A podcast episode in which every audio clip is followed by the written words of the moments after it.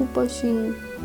بعد از یه وقتهای خیلی طولانی که نبودم و درگیر کارهای مختلف بودم با چند تا کار قشنگ اومدم که کنار هم لذتش رو ببریم. اگر که تو ترافیک مسیری هستید بتونید داستانهای کوتاه حکایت های خیلی قشنگ گوش بدین و مسیر رو حداقل یکم کمک بکنه که با آرامش طی بکنید تا به مقصد برسید.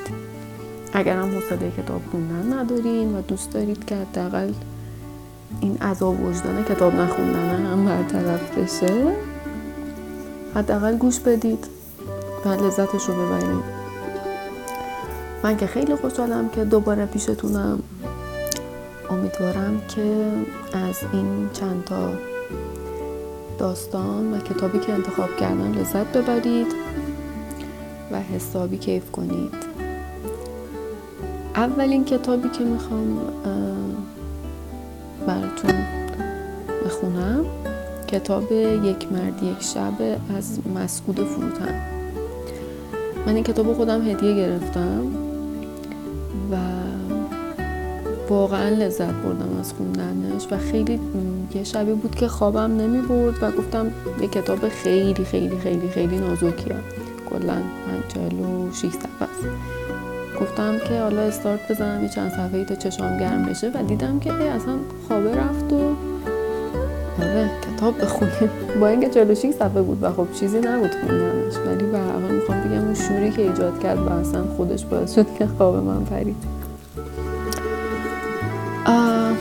راستی کتاب هم از انتشارات نشر سالس هست. گفتم اگه کسی دوست داشت که تهیه بکنه بدون بر کدوم انتشارات. بریم که با هم کتاب گوش بریم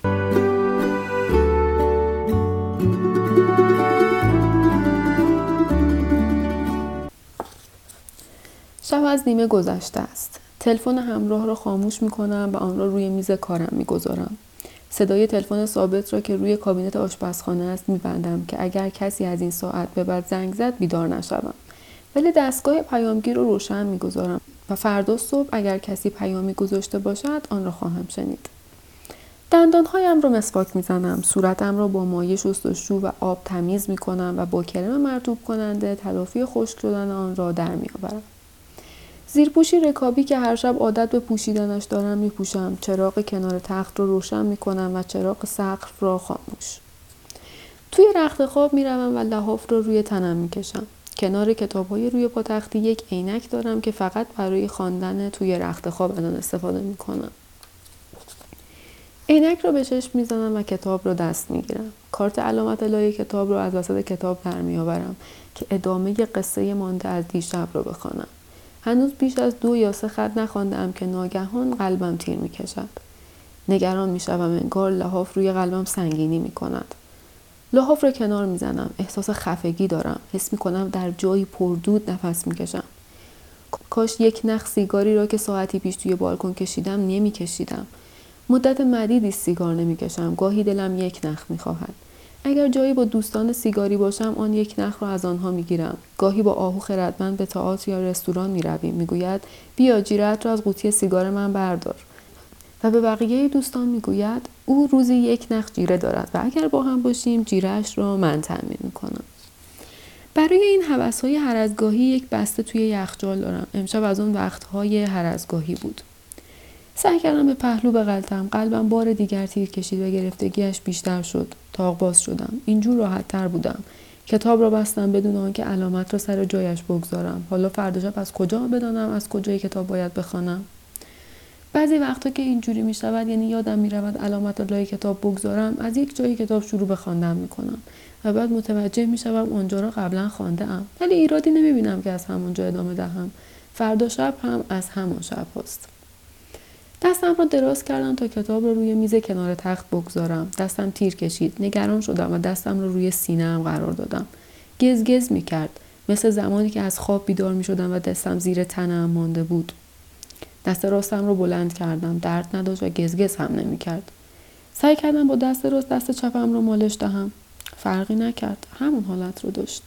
با دست راست کتاب رو پرتاب کردم بیرون تخت. افتاد روی فرش کوچک پایین تخت و هیچ صدایی هم نکرد. سرم رو طرف ساعت رو پاتختی برگرداندم. اقربه نشان می‌داد نزدیک یک ساعت از نیمه شب گذشته. چشمم به تلفن کنار تخت افتاد. تلفنی باریک و تزئینی که علی خواهرزاده ام 20 سال پیش از آمریکا برایم سوغات آورد. از کاوچوی بیرنگ درست شده و تمام سیم پیچی و لامپ های داخل تلفن از بیرون دیده می شوند. موقع زنگ خوردن چند لامپ که توی تلفن تعبیه شده روشن می شوند تا شبها اگر در تاریکی زنگ تلفن صدا بکند بشود تلفن را پیدا کرد.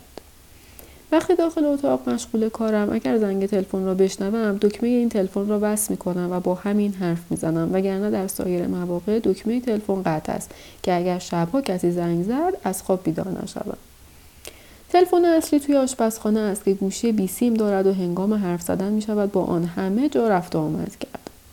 شبها هم صدای تلفن اصلی را می بندم. همین تلفن را قطع می کنم.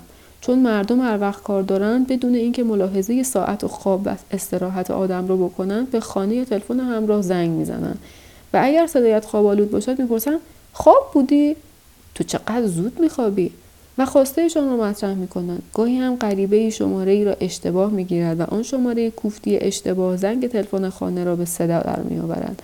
و من وحشت زده از خواب میپرم. با این نگرانی که تلفن دیر هنگام حتما تلفن خوشخبری نیست.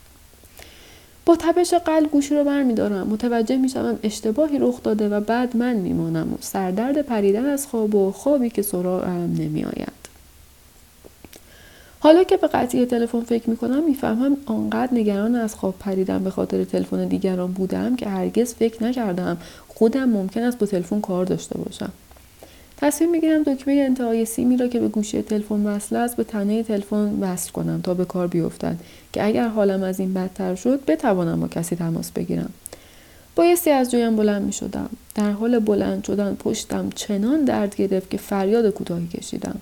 خط درد از چپ به راست پشتم مرا به حالت تاق باز برگرداند. درد خفیفتر شد ولی ادامه داشت. مادر می گفت پدرتون از صبح که از رخت خواب اومد بیرون می گفت پشتش درد می‌کنه. دوازدهم فروردین بود. هر شش فرزندشان به جایی سفر کرده بودند و کسی در دسترس نبود.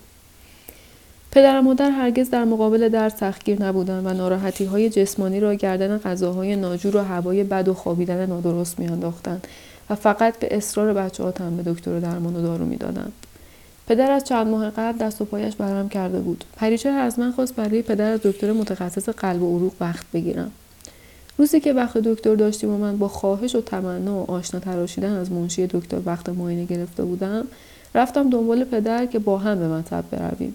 هرچه خواهش رو تمنا کردم هرچه اصرار کردم دستش رو بوسیدم به پریچه تلفن کردم. پریچه پای تلفن گریه کرد که به راضی شود با من به مطب بیاید. این کار انجام نشد که نشد. پدر گفت هرچی از خدا عمر و سن و سال گرفتم برام کافیه. برای طولانی کردن اون حوصله بخور و نخورای دکتر رو بکن نکنه زنان رو ندارم. پدر فقط پنج سال داشت. آن روز صبح که درد پشت از خواب بیدارش کرده بود از مادر خواست با درمانهای خانگی چاره ساز باشد. مادر حوله ای را روی بخاری گرم کرد و زیر ژاکت روی پشت و کتف پدر گذاشت.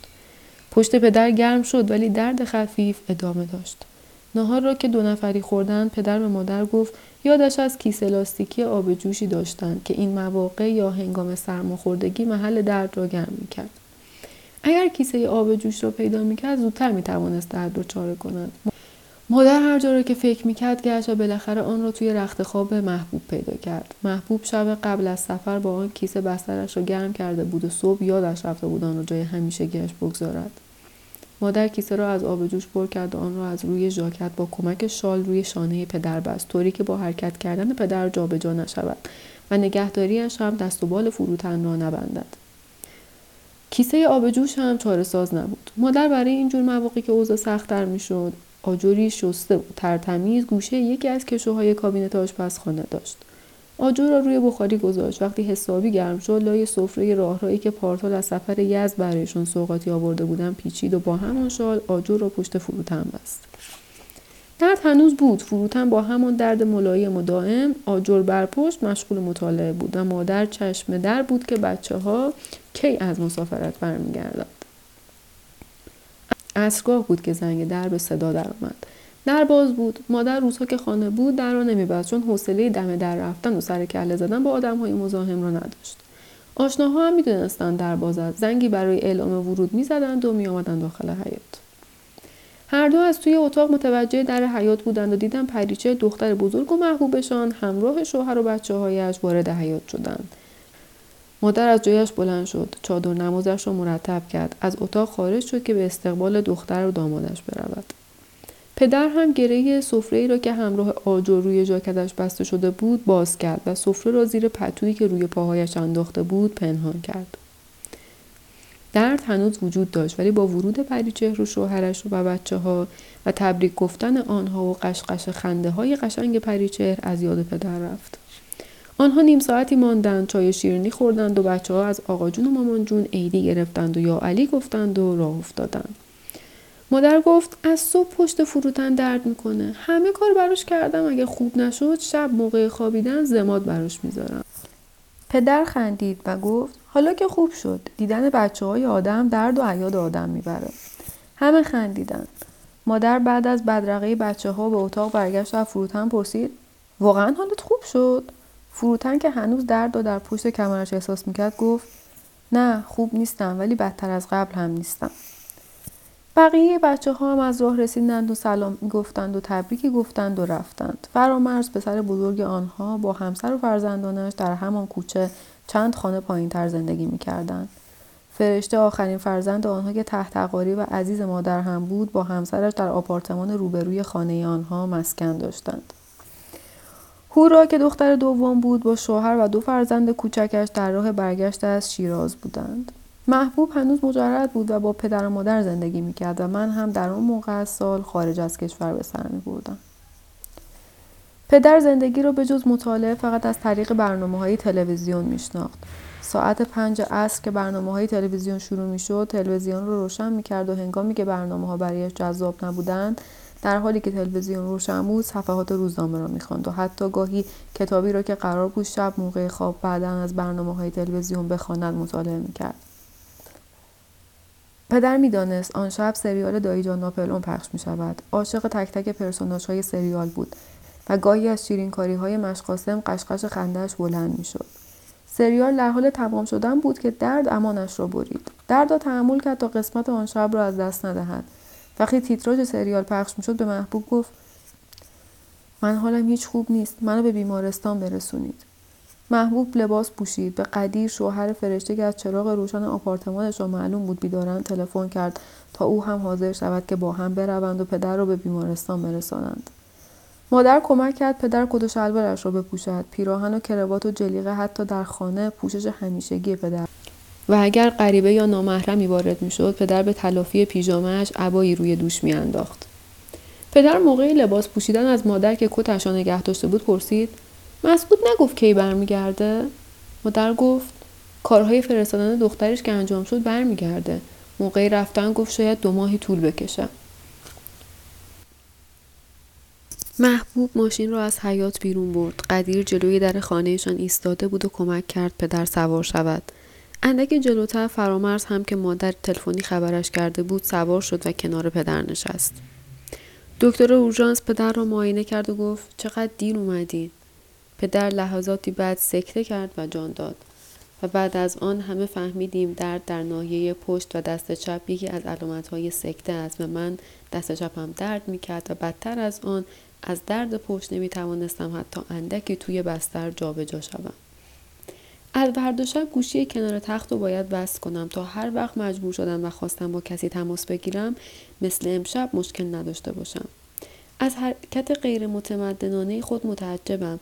می‌شد این تلفن همیشه وصل باشد و اگر نگران زنگ تلفن بودم که بعد از نیمه شب از خواب بیدارم نکنند خب می توانستم صدای زنگش را با دکمه که کنار دستگاه هست قطع کنم تا خودم بتوانم از تلفن استفاده کنم. ولی با این دردی که در پشتم احساس می کنم حتی اگر تلفن وصل بود هم نمی توانستم شماره بگیرم. و اصلا این تلفن به درد چنین شبی نمی‌خورد. گوشی موبایل خوب است که اگه با کسی کار داشتی با فشردن یک دکمه پیدا می‌کنی و با لمس اون دکمه شمارهش رو می‌گیری. در ده 20 سال اخیر پیدا شدن تلفن همراه در زندگی ما باعث بیرنگ شدن حافظه تلفنیمان شده. با خودم فکر می‌کنم چند شماره تلفن را حفظم. بهروز شاداب دوستی است که همیشه می‌توانم رویش حساب کنم ولی شمارهش در گوشی موبایل محفوظ است. به خودم لعنت میفرستم که چرا شماره تلفن کسی را که هر موقع شب یا روز می‌توانم رویش حساب کنم حفظ نیستم.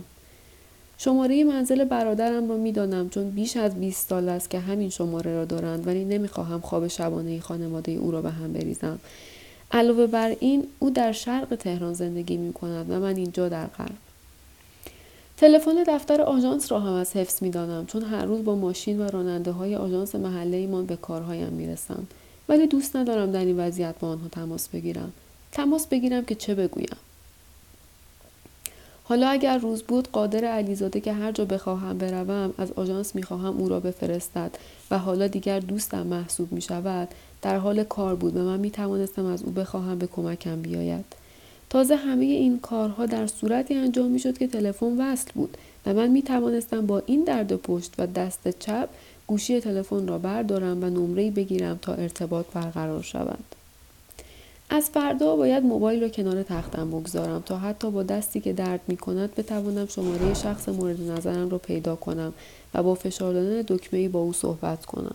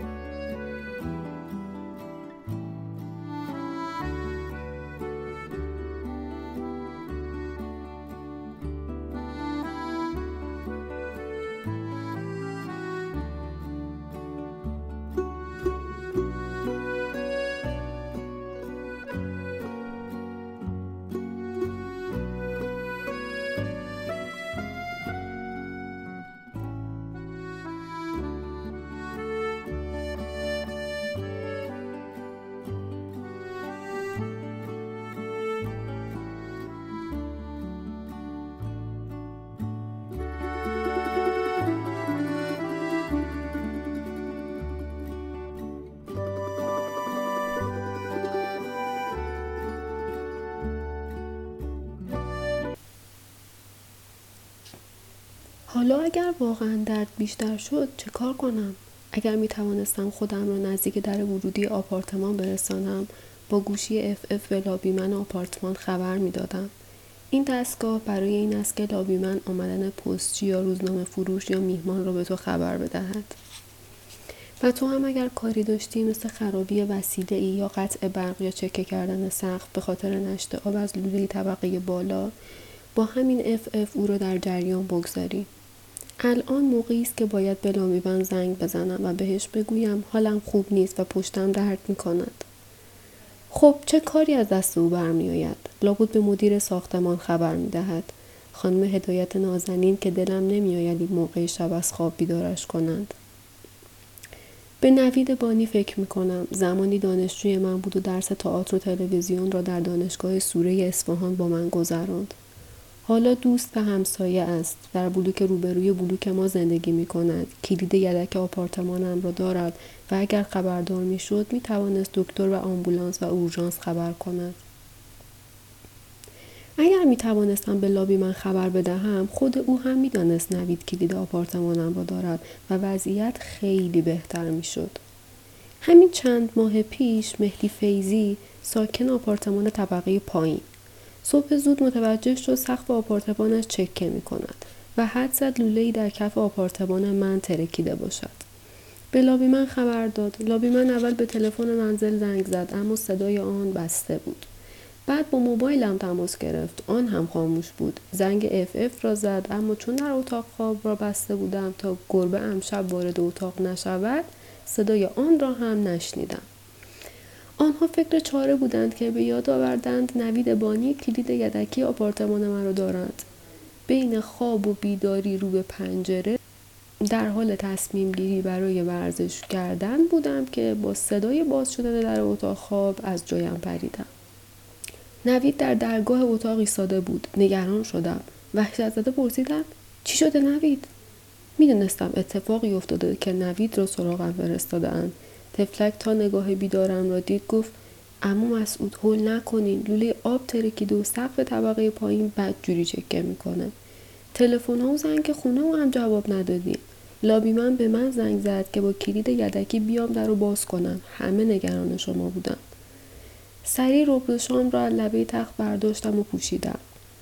کارگر کشی که لوله کش پشت در بود. آمد و کنتور آب را بست و نوید به پایین خبر داد که حالم خوب است. نگران نباشد لابد همه فکر می‌کردند با جسم بیجان من روبرو می‌شوند و خوشحالی به خاطر سلامتیم کاملا در چشمهای نوید خوانده می‌شد. همینطور خیره به من نگاه می‌کرد. گفتم چرا اینجوری نگاه می‌کنی؟ گفت چشم چپتون چی شده؟ گفتم چی شده؟ گفت پر خون شده. گفتم واقعا؟ گفت بد جوری. رفتم جلوی آینه یه تکه بافت جگرمانند قرمز توی چشم چپم بود. حتی سیاهی مردمک هم دیده نمی‌شد. عجیب این که نه درد داشت نه خارج و جلوی دید را هم نگرفته بود. خودم را به دکتر رساندم. اول فشار خونم را گرفت. طبیعی بود. معاینه کرد پرسید چیکار کردی؟ موقعه رو برایش تعریف کردم. گفت این مربوط به شوک بامدادی است که به تو وارد شده. می‌تونست بدترم باشه مثل سکته مغزی یا قلبی. دو مدل قطره داد و گفت. سه هفته طول می‌کشه تا چشات خوب بشه. همان سه هفته که کف آپارتمان را کندیم دوله ها را عوض کردیم و کاشی های تازه ای جای قبلی ها را گرفت.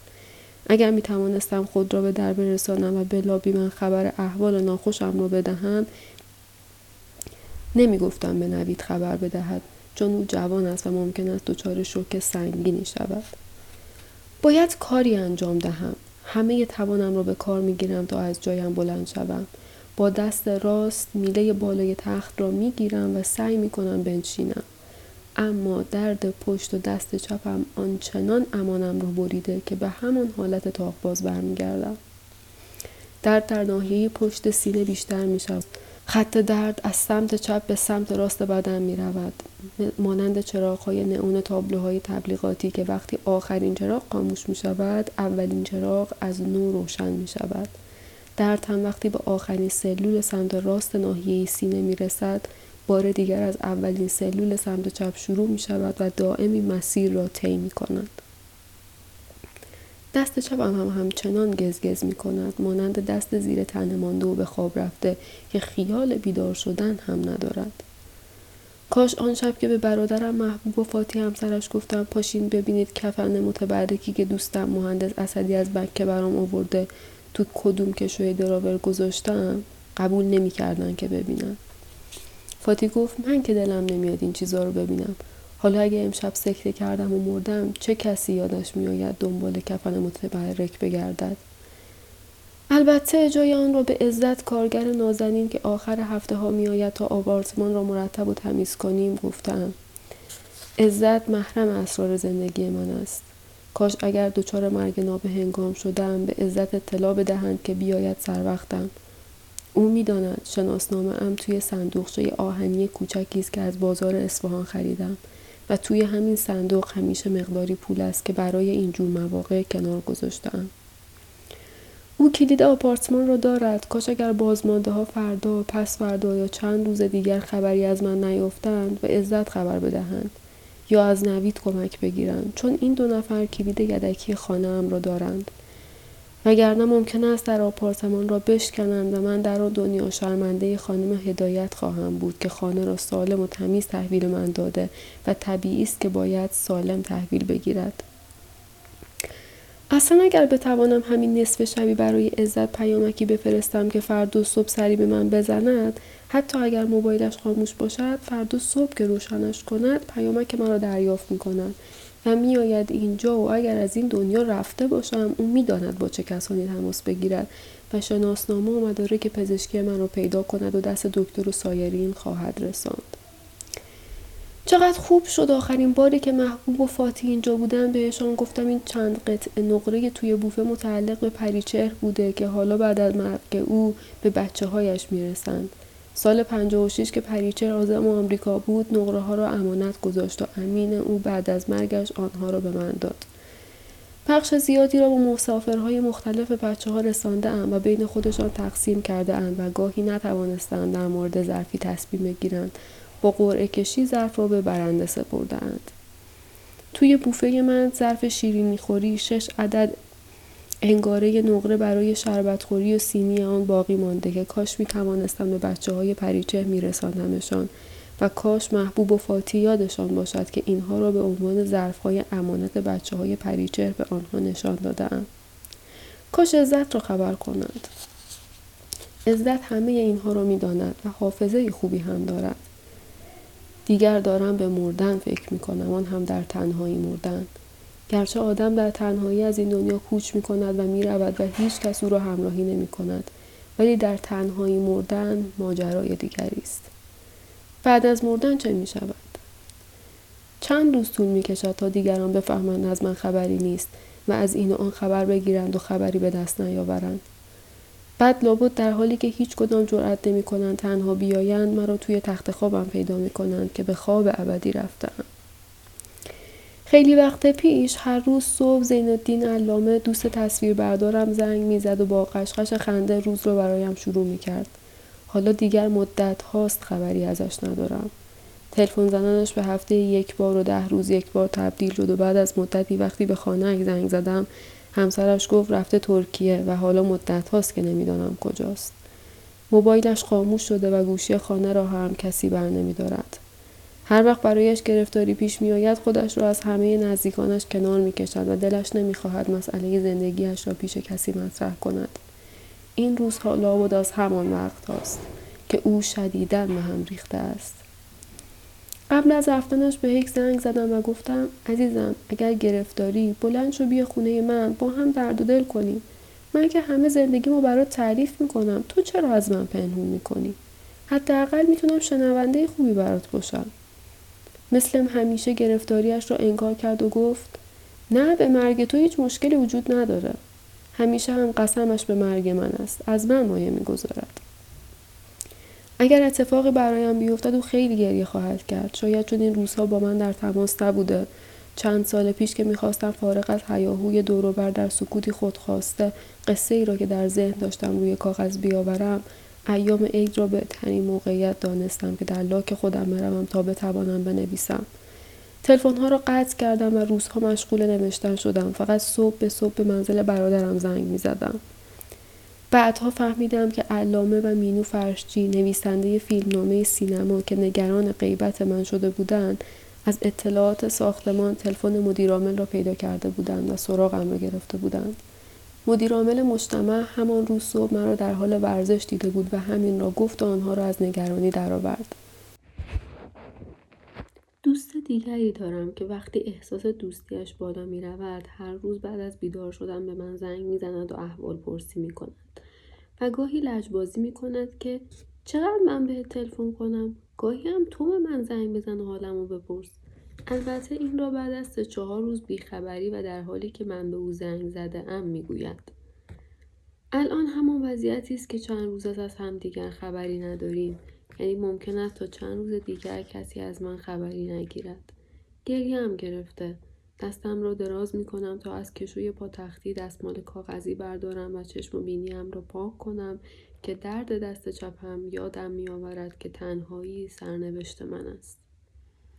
همیشه متاسف می شدم برای آنهایی که روزهای طولانی از مرگشان می گذشت و در بیخبری دوستان و فامیل آنقدر در خانه می ماندند که گاهی از بوی جسم در حال پوسیدنشان همسایه ها متوجه مرگشان می شدند. همین چند سال پیش بود که منصور حسینی نقاش و گالریدار معروف و معاصر بعد از بیشتر از دو هفته که از مرگش میگذشت در آپارتمانش پیدا شد اشکم سراسیر می شود و از خدا خواهش می کنم که نخواهد من این گونه از دنیا بروم. مادر به جای جمله خدا نکند می گفت خدا نخواسته باشد و این جمله فقط مال او بود. من از کس دیگری نشنیدم. از خدا می خواهم کاری کند اطرافیان زود نگرانم شوند و پیدایم کنند. از تصور اینکه دخترم چگونه خبر مرگم رو میشنود دردی مستقیم توی قلبم احساس می‌کنم تصویر قیافه متحیر و متأثر او بر دردم میافزاید کاش هرگز دلش برایم نسوزد آن سالها همیشه آرزو می‌کردم کاش اصلا دلش برایم تنگ نشود من عاشقانه دخترم را دوست دارم و مثل هر آدم عاشقی دلم برای او برای دخترم تنگ می شود. من درد دلتنگی را می دانم و از این رو همیشه آرزو کردم دل دخترم برایم تنگ نشود. سیمین و من عاشق هم شدیم و زندگی مشترکمون رو شروع کردیم. اون 19 ساله بود و من 25 ساله. یک سال بعد دخترمون به دنیا آمد اما به مرور زندگی ما دیگر عاشقانه نبود. دخترم چهار ساله بود که فکر کردیم دوستانه از هم جدا شویم. جدا شدیم ولی این تصور غلط که می توانیم دوستانه رفتار کنیم همیشه و هنوز مرا آزار می دهد. هر دوی ما دوستانه رفتار کردیم ولی فشار این رفتار را روی روحمان احساس می کردیم. او سرخورده از زندگی با من بعد از جدایی با مردی که در دیار دیگری درس خوانده بود و برای مدت کوتاهی به ایران اومده بود ازدواج کرد. انگار آن مرد میبایست مدت کوتاهی به اینجا بیاید با سیمین ازدواج کند و او را به آن طرف آبها ببرد. من سعی کردم دوستانه با فرستادن یک سبد گل به جشن عقد آنها پیوندشان را تبریک بگویم اما شب تا صبح راه رفتم و در بالکن سیگار کشیدم و رنج بردم از اینکه ما آدم های متمدنی هستیم و باید دوستانه رفتار کنیم و وقتی زنی را که زمانی دوست داشته ایم با مرد دیگری می‌بینیم ساکت باشیم. تبریک بگوییم و هرگاه آنها را با هم می‌بینیم لبخند بزنیم. نمی توانستم مثل مردهای دیگری که از همسرشان جدا می شوند خودم را کاملا کنار نگه دارم و حتی نام او را هم بر زبان نیاورم. حاصل روزگار عاشقانه ما زیباترین فرشته روی زمین دخترمان بود. من این اشتراک را فقط با سیمین داشتم و او هم فقط با من. حالا که خودمان را از یکدیگر محروم کرده ایم چرا خودمان را از دیدار گاهگاهی پدر و مادر محروم کنیم؟ با خودم کلنجار می رفتم که اگر من نتوانستم زندگی تو هم با خوشبختی برای زنم فراهم کنم آرزو می کنم آن مرد دیگر بتواند. هنوز هم با علاقه و احترام به اولین زن زندگیم آرزوی زندگی شیرینی برایش دارم. سیمین همسر سابقم با شوهرش به آمریکا رفت و چند ماه بعد پریچهر خواهر بزرگم که همه عشق و علاقه خانواده ما در ارتباط با او معنی داشت همراه خانوادهش به آمریکا کوچ کردند. از غذای روزگار آنها هم در همان شهری اقامت کردند که سیمین و شوهرش آنجا خانه داشتند. حالا که سیمین زندگیش را سر و سامان داده بود دلش می‌خواست دخترش را هم داشته باشد. همه خانواده من بنا به خواست من در ارتباط با سیمین محترمانه رفتار می‌کردند. در آمریکا هم سیمین و شوهرش با پریشهر و خانوادهاش رابطه دوستانه داشتند. آن دو یکدیگر را زیاد می‌دیدند و چون هر دو مادر بودند و پریچهر بسیار دختر ما را دوست داشت دلتنگی های سیمین را درک می‌کرد. چون خودش هم دلتنگ تورنگ ما بود. قبل رفتن پریچه حتی در زمان زندگی من و سیمین گاهی که می‌خواستیم به مهمانی برویم ام پری با علاقه تمام پذیرای نگهداری از تورنگ بود. او و بچه هایش بیشترین عشق و علاقه را به دختر ما نشان می‌دادند. تورنگ از نظر رفتار و کردار شباهت هایی به امهاش داشت و همه این چیزها سیمین را به گریه میانداخت. به خصوص وقتی امهاش از خاطراتش با تورنگ جون برای سیمین و شوهرش حرف می‌زد. گاهی سیمین تنهایی پیش پریچه می‌رفت و از او می‌خواست که مرا به فرستادن تورنگ به آن طرف دنیا راضی کند یکی دو بار هم شوهر او با پریچهر و شوهرش صحبت کرد. قول می‌داد همه امکانات را برای راحتی و رفاه تورنگ فراهم کند. شما کلامتون روی مسعود نفوذ داره. شما با اون صحبت کنید. پریچهر در نامه ای همه اتفاقات و ملاقات ها رو برایم شرح داد و جمله ای نوشت که تکلیف من رو معلوم کرد. او نوشت مسعود به قول مادرمون بچه از طرف مادر یتیم میشه. فرزند تو چون دختر هم هست بیشتر به مادر احتیاج داره. همه دخترها برای زن شدن و مادر شدن به الگوی همچون مادر خودشون نیاز دارن. خودت فکر کن و تصمیم بگیر. من دخترم را هنگامی که نه ساله بود راهی دیار غریب کردم تا مادر داشته باشد و آمر دیگر آنقدر انسان بود که احساس می کردم خدا خیال من را راحت کرده و او را پدر دیگر دخترم آفریده. سالهاست او را ندیدم وقتی دخترم را در خواب می‌بینم همون دختر کوچولوی نه ساله است که موهای صاف و نرم و کوتاه دارد. هرگز در سنی که الان دارد به خوابم نیامده. حالا دیگر به خاطر اتفاقاتی که افتاده تلفنی هم از هم خبر نداریم فقط گاهی لادن و آزیتا دخترهای پریچر که با او ارتباط دارند دیدارشان را برای من تلفنی تعریف می کنند. او عروسی کرده است. نمی‌دانم آن روزها چگونه تعریف کنم. قبل از ازدواجش مادر بزرگ او تلفن کرد و گفت دخترت با مرد جوونی که درس پزشکی می‌خونه و یک سال بالاتر از تورنگه و در همون دانشگاه درس می‌خونه قرار ازدواج گذاشته. قرار تابستون جشن بگیرن.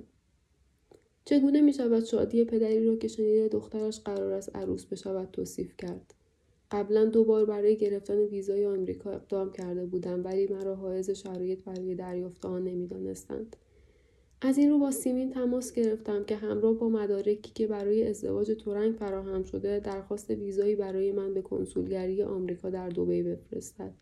با این توضیح که من پدر عروسم و باید در عروسیش شرکت کنم. گفت کارت دعوت که آماده شد این کار را انجام می‌دهد. بیمعرفتی کرد و درخواست ویزا را نفرستاد. یک روز شنبه صبح آزیتا دختر دوم پریچه از امریکا به من زنگ زد و گفت دایی مسعود اگه شما رو ناراحت می‌کنم منو ببخشید ما دیروز و دیشب در جشن عروسی تورنگجون شرکت داشتیم من و لادن هر دو دعوت داشتیم البته علی و نادر هم دعوت داشتم ولی نتونستم بیان جای شما خیلی خیلی خالی بود. همه فامیل سیمین جای شما رو خالی می‌کردن. سیمین اصلا به روی خودش نیورد که ما فامیل پدری عروسیم. ولی دایی مسعود داریوش که به عنوان پدر عروس حضور داشت برای هرچه بهتر شدن جشن سنگ تموم گذاشت و هشت دختر جوان که لادن هم جزوشون بود با لباسهای یک جنس و یک فرم ساختوش عروس بودن و دوازده دختر و پسر کوچولوی کمتر از هفت سال با لباسهای شبیه لباس عروس و دوماد دنباله لباس عروس نگه داشته بودن. همه بودن. همه فامیل سیمین. اما فامیل پدر عروس فقط من و لادن. دختر امه های اون بودیم. هر کس به ما می‌رسید می‌گفت چقدر جای مسعود خالیه. چه روزی بر من گذشت. دیروز عروسی دخترم بوده و من از این اتفاق هیچ خبری نداشتم. چرا؟ آیا این سرنوشت من است؟ حالا هم که با آن روز فکر می کنم نمی توانم جلوی ریزش اشک را بگیرم. چگونه به سیمین خوش گذشت در حالی که می‌دانست پدر عروس از روز عروسی خبر ندارد دستم را بالا میآورم که اشکم را پاک کنم. همان دست چپ را درد می‌گیرد. خط درد تا پشتم می‌رود. صدای گفتگویی میشنوم. صدا از محوطه است. یک نفر در حال راه رفتن است و با صدای بلند با کسی که پشت پنجره ایستاده خداحافظی می‌کند.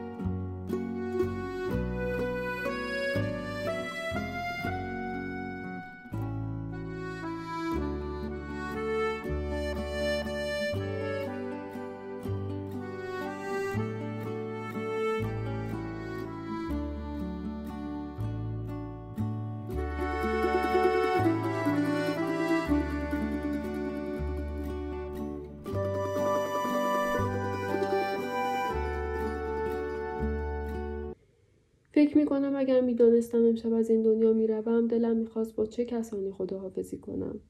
البته دلم نمی خواهد آنها بدانند این آخرین خداحافظی من است. فقط خودم بدانم. تصاویر آنها با یادآوری نامشان جلوی چشمم رژه می رود. هورا و فرشته خواهر بزرگتر و کوچکترم رضا و محبوب برادر بزرگ و کوچک من و محبوب و فرشته ستای آخری بودیم و رضا و هورا و پریچر ستای اولی ما ستا با هم بزرگ شدیم شاید برای همین دلم برای محبوب و فرشته تنگ شده البته که فرشته سالهاست خارج از کشور زندگی می کند و تقریبا به دلتنگی نبودنش عادت کرده ام. ولی بودن با محبوب را همیشه دوست داشتم. وقتی گریه می کند دستش را جلوی صورتش می گیرد بعد که دست را کنار می برد دو تا چشم درشت پر از خون شده. با کدام یک از دوستانم خداحافظی کنم؟ شهلا آهو خردمند علامه منصوری شاداب قادر مینو فرشچی حمید. نه حتی اگر بدانم کدام روز بار دردها و دلتنگی ها و مشغولیت های ذهنی را زمین می‌گذارم و می‌روم با هیچ کس خداحافظی نمی کنم. سالهاست خداحافظی را دوست ندارم. نمی‌دانم چند سال است. من سالها را نمی شمارم نمی‌دانم چند سال دارم نمی‌دانم چند سال از پریچه خواهرم رفته نمی‌دانم چند سال از دخترم را ندیدم من و او درست دو طرف کره زمین زندگی می کنیم و مدتهای مدیدی است که هم را ندیده ایم. گاهی دوستی که می‌خواهد خود را دلسوز و غمخوار من نشان دهد می‌پرسد دلت برای دخترت تنگ نشده؟ به او نگاه می‌کنم بغزم را فرو می‌خورم. گاهی البته نمی‌توانم بغزم را فرو دهم و به صورت اشک از چشمم سرازیر می شود. از حماقت سؤال کننده حرسم می گیرد. به او می گویم من دلم برای هیچ کس تنگ نمی شود. ابلهانه به من نگاه می کند. انگار بهش برخورده باشد. می خواهد بگوید حتی. می گویم دیگر دلی در سینه ندارم که برای کسی تنگ بشود. من همه دلم را همراه دخترم فرستادم آن طرف دنیا تا مراقب او باشد. دل من همراه اوست پس در سینه من نیست که برای کسی تنگ بشود. از نگاه رنجیده و نافهمیده او خنده هم می‌گیرد من دلم برای کسی تنگ نمی شود. از دور صدای ماشین می آید و اندکی بعد زیر پنجره موتور آن خاموش می شود. صدای بسته شدن در ماشین همسایه است که دیر هنگام به خانهاش برمیگردد. این بار با اینکه هیچ تکانی نمی‌خورم احساس می‌کنم پشتم بیشتر درد می‌کند. می‌خواهم از جایم بلند شوم و تکانی بخورم. شاید جابجا شوم و درد کمتر شود ولی امانم را می‌برد. تاقباز میمانم و سقف را نگاه می‌کنم. سقف که با لامپی داخل یک حباب سفید سفیدتر مینماید.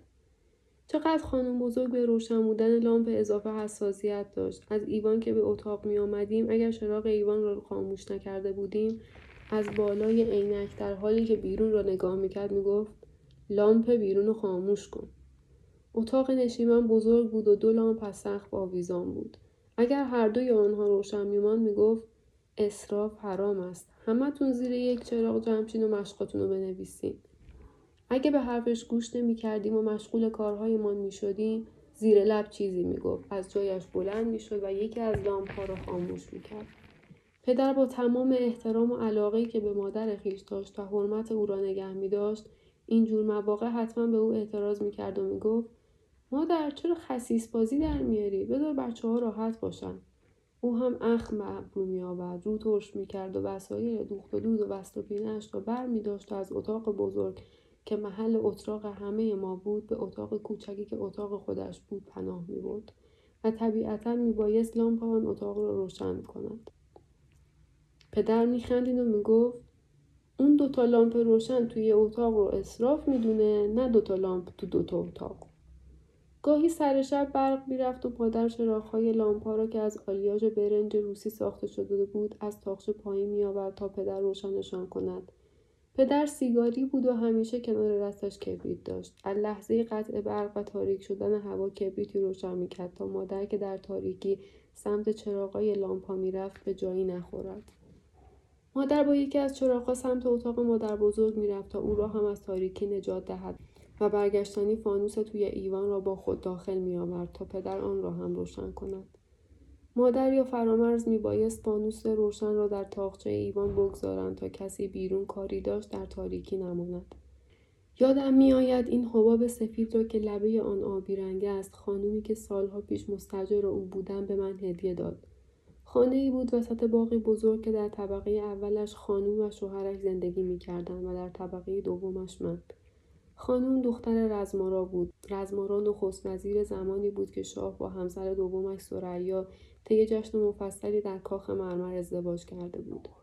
بعدها می‌گفتند او فکر کودتا علیه شاه را در ذهن میپروراند و برای نزدیک شدن به دربار با اشرف خواهر شاه گرم گرفته.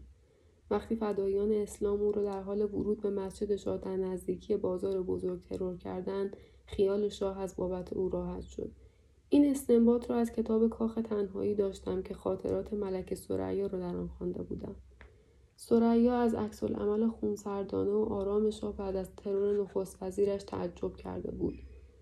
سریا چه سرنوشت عجیبی داشت. میون چند میلیون زن یک زن این همه زیباست آن هم زیبایی بدون نقص و کامل از نظر صورت و اندام. میان چند میلیون زن یک زن از روی عکسش برای ملکه شدن و همسر شاه یک مملکت شدن انتخاب می شود که برای به دست آوردن این عنوان از هر نظر شایسته بود. دختر هجده ساله ای که اصالت خانوادگیش نسبتش را به یکی از خاندانهای بزرگ ایرانی میرساند و در این سن و سال چند زبان زنده دنیا را آموخته است. و میون چند میلیون زن یک زن مشکل نازایی غیرقابل علاج دارد و این زن باید سریا باشد. همین چند وقت پیش بود شاید چهار سال پیش که عصر جمعه با نادره خیرآبادی و پوری بنایی و توران مهرزاد و مهین بزرگی که همه از بازیگران نسل قدیمیان منزل ایران هنرپیشه مشهور سالهای سال میهمان بودیم. تلفن منزل ایران به صدا درآمد. ایران پای تلفن رفت و با کرشمه ذاتیش گفت الو بفرمایید. همه ساکت شده بودند و او را نگاه می‌کردند. چون با تعجب و افسوس گاهی می‌گفت نه. آخه تفلکی. خداحافظی کرد و گوشی و گذاشت و از همانجا با صدای بلند گفت فهمیدین؟ خواهرزادم بلا بود. گفت الان خبرگزاری ها اعلام کردن. ملک سریا در سن 69 سالگی توی پاریس توی آپارتمانی که شاه براش توی خیابون شانزلیزه خریده بود دچار ایست قلبی شده و کارگر خونه اونو صبح توی رخت خوابش مرده پیدا کرده. همه خانم ها به طور پراکنده گفتن آخه اون که سنی نداشت. خودشان همه سنشان بالای هفتاد سال بود. او که سنی نداشت. مادرم چند سال پیش در سن 69 سالگی فوت کرد.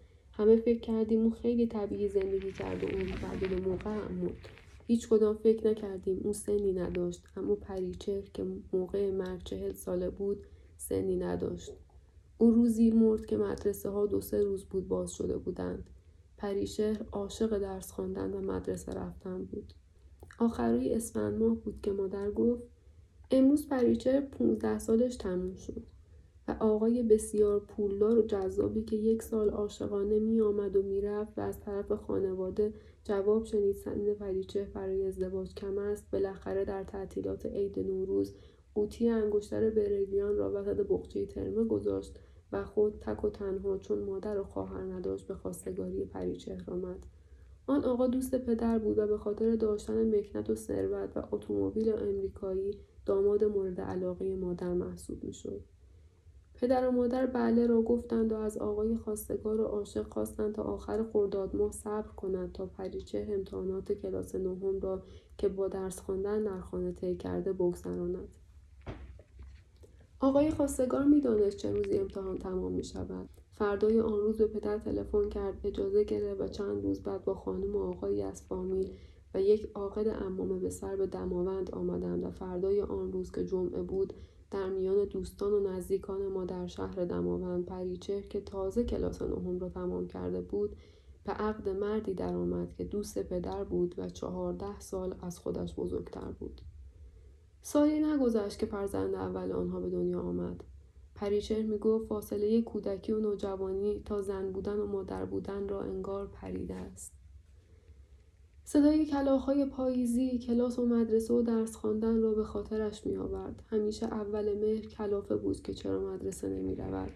اما بچه و بعد بچه ها فاصله او را تا خواندن و دانستن کم و کمتر کردند و روزی آنقدر فاصله کم شد که پرواز را انتخاب کرد و چهار فرزند را مبهوت باقی گذاشت و هنوز همه فکر می‌کنیم پریچه سنی نداشت. او همیشه سنی نداشت. توی عکس های عروسیش که با لباس زیبای عروسی پر از گل و تور کنار داماد آراسته ولی بزرگتر از خود ایستاده است هر کسی عکس را می‌بیند می‌گوید عروس که سنی نداره و هنگامی که به خاک سپردنش همه گفتند پریچهر که سنی نداشت.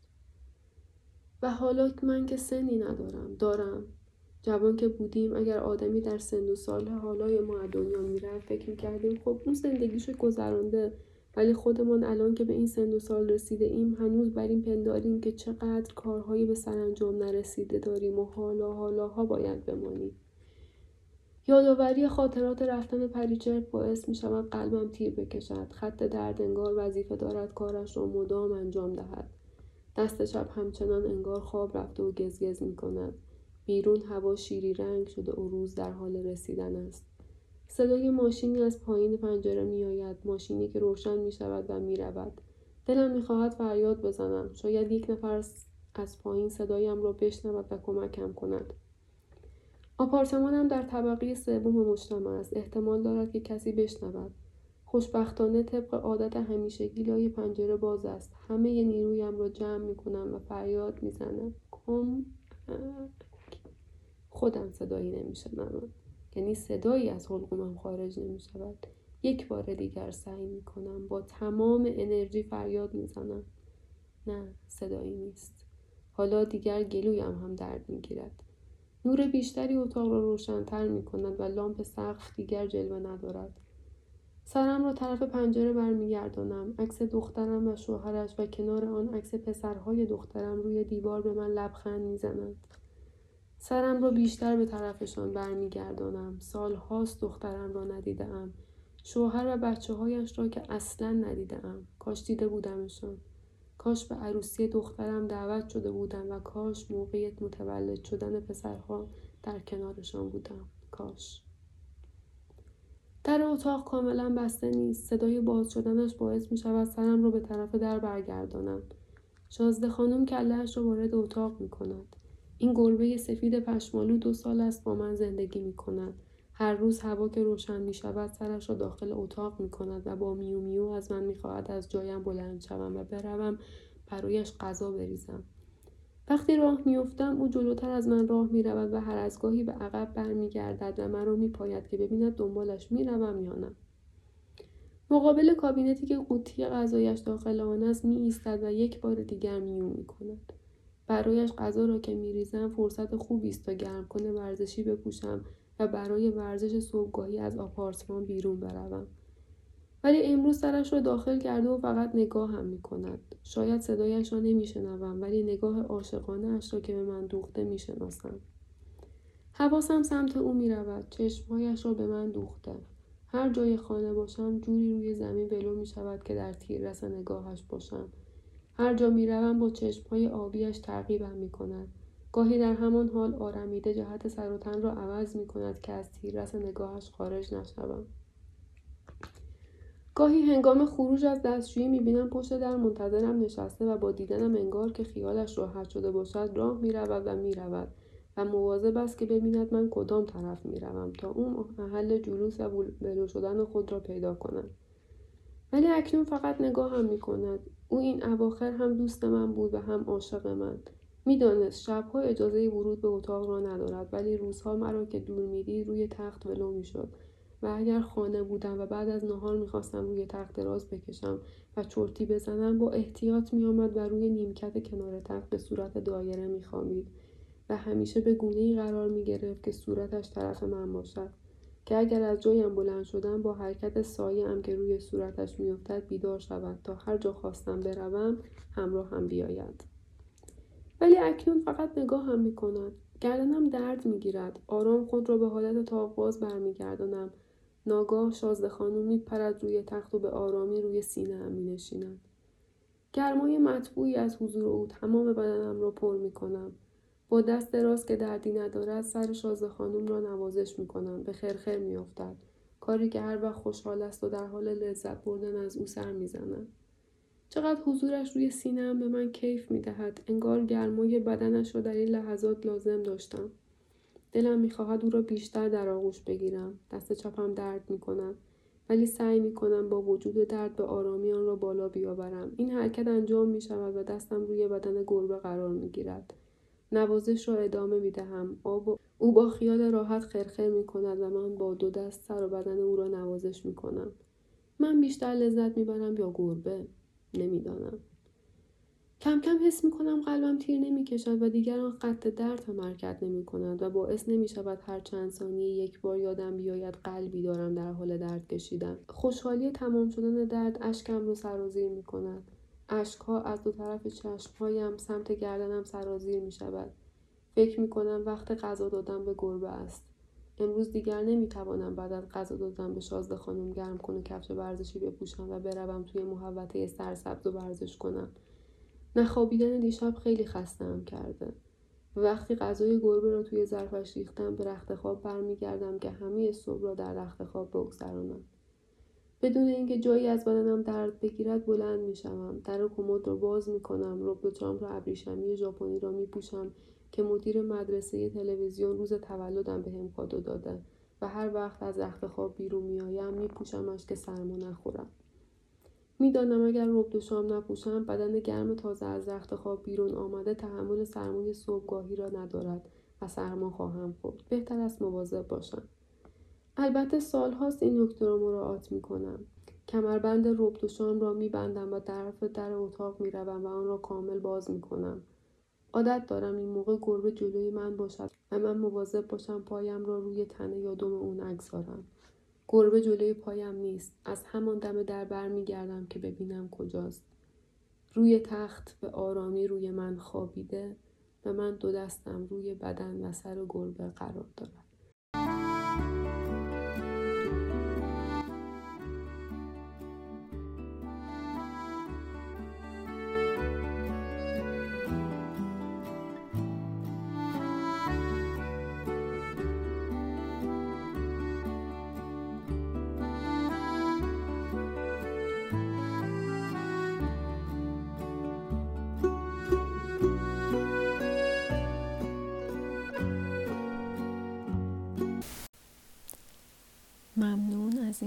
تا پایان این قسمت از پادکست پاگرد رو همراه من بودید.